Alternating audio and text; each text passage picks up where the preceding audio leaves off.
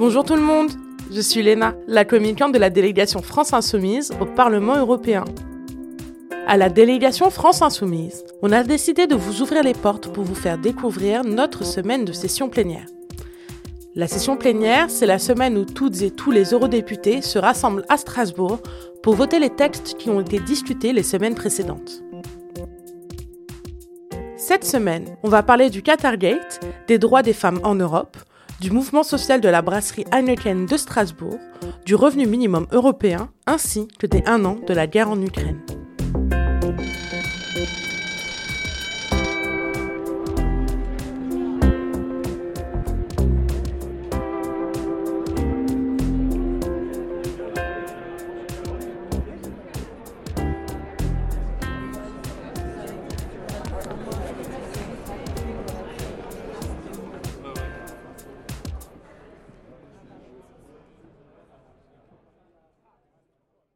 L'électricité est un bien essentiel. Il est probablement l'un de ceux qui intéressent le plus les Européens.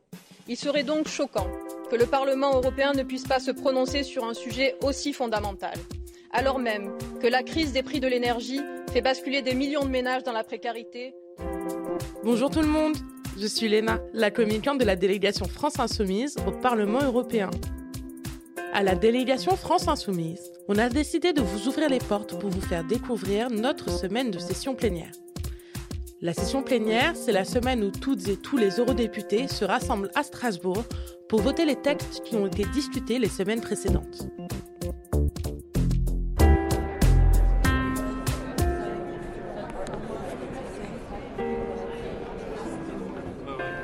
Mardi matin, au Café de la presse du Parlement européen, Marina Mesure annonce aux journalistes qu'elle prépare une objection pour obliger les députés à se prononcer en plénière sur la réforme du marché de l'électricité.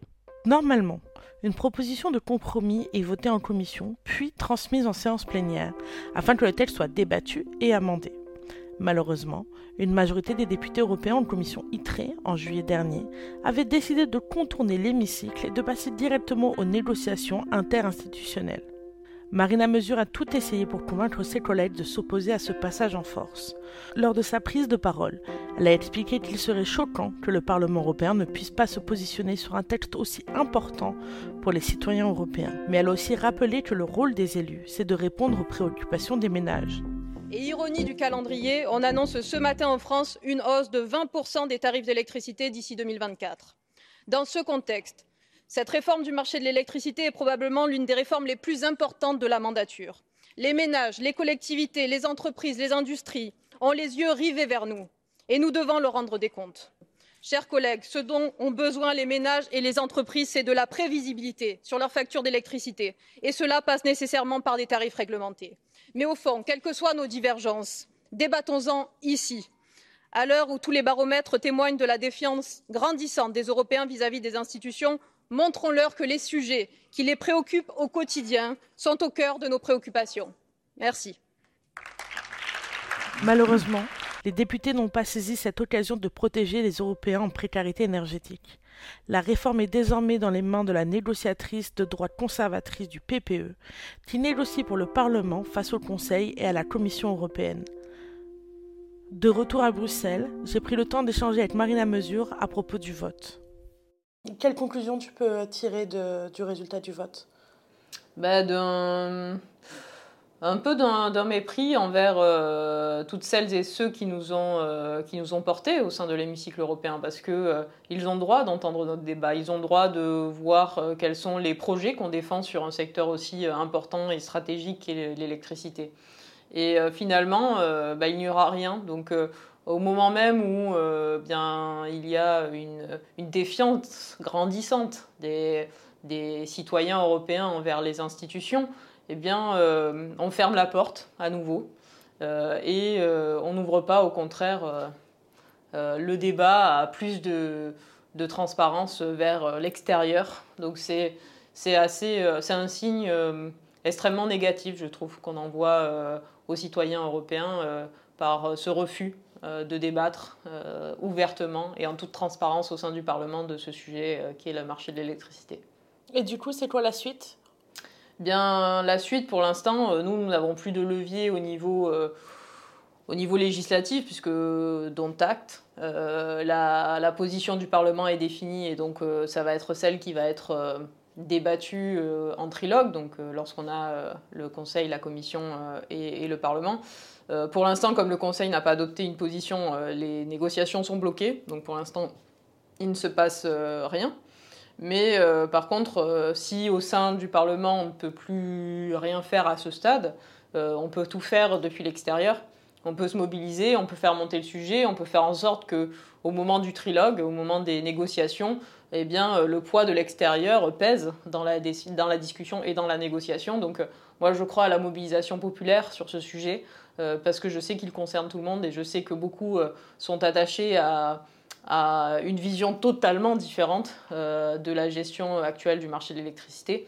Donc euh, il va falloir se battre de l'extérieur et c'est ce qu'on organise à travers une campagne sur le service public de l'électricité avec des associations, des syndicats, avec euh, bah, des boulangers, des TPE, des PME. Donc la mobilisation se fera de l'extérieur pour mettre, pour mettre la pression sur les institutions.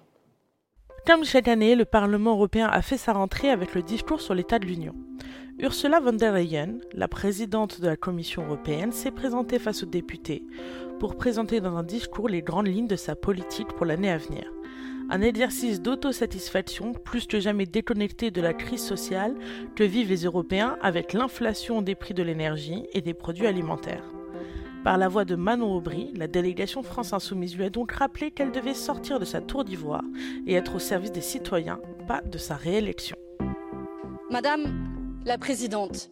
Je vous ai bien écouté et je dois dire que j'ai été assez sidérée de votre niveau de déconnexion totale avec la réalité. Descendez de votre tour dorée. Vous dites répondre à l'appel de l'histoire, mais vous ne répondez pas à l'appel de millions de gens, d'un tiers des Européens qui ne mangent pas à leur faim à cause de l'inflation et pour qui vous avez réussi l'exploit de ne pas avoir un seul mot aujourd'hui.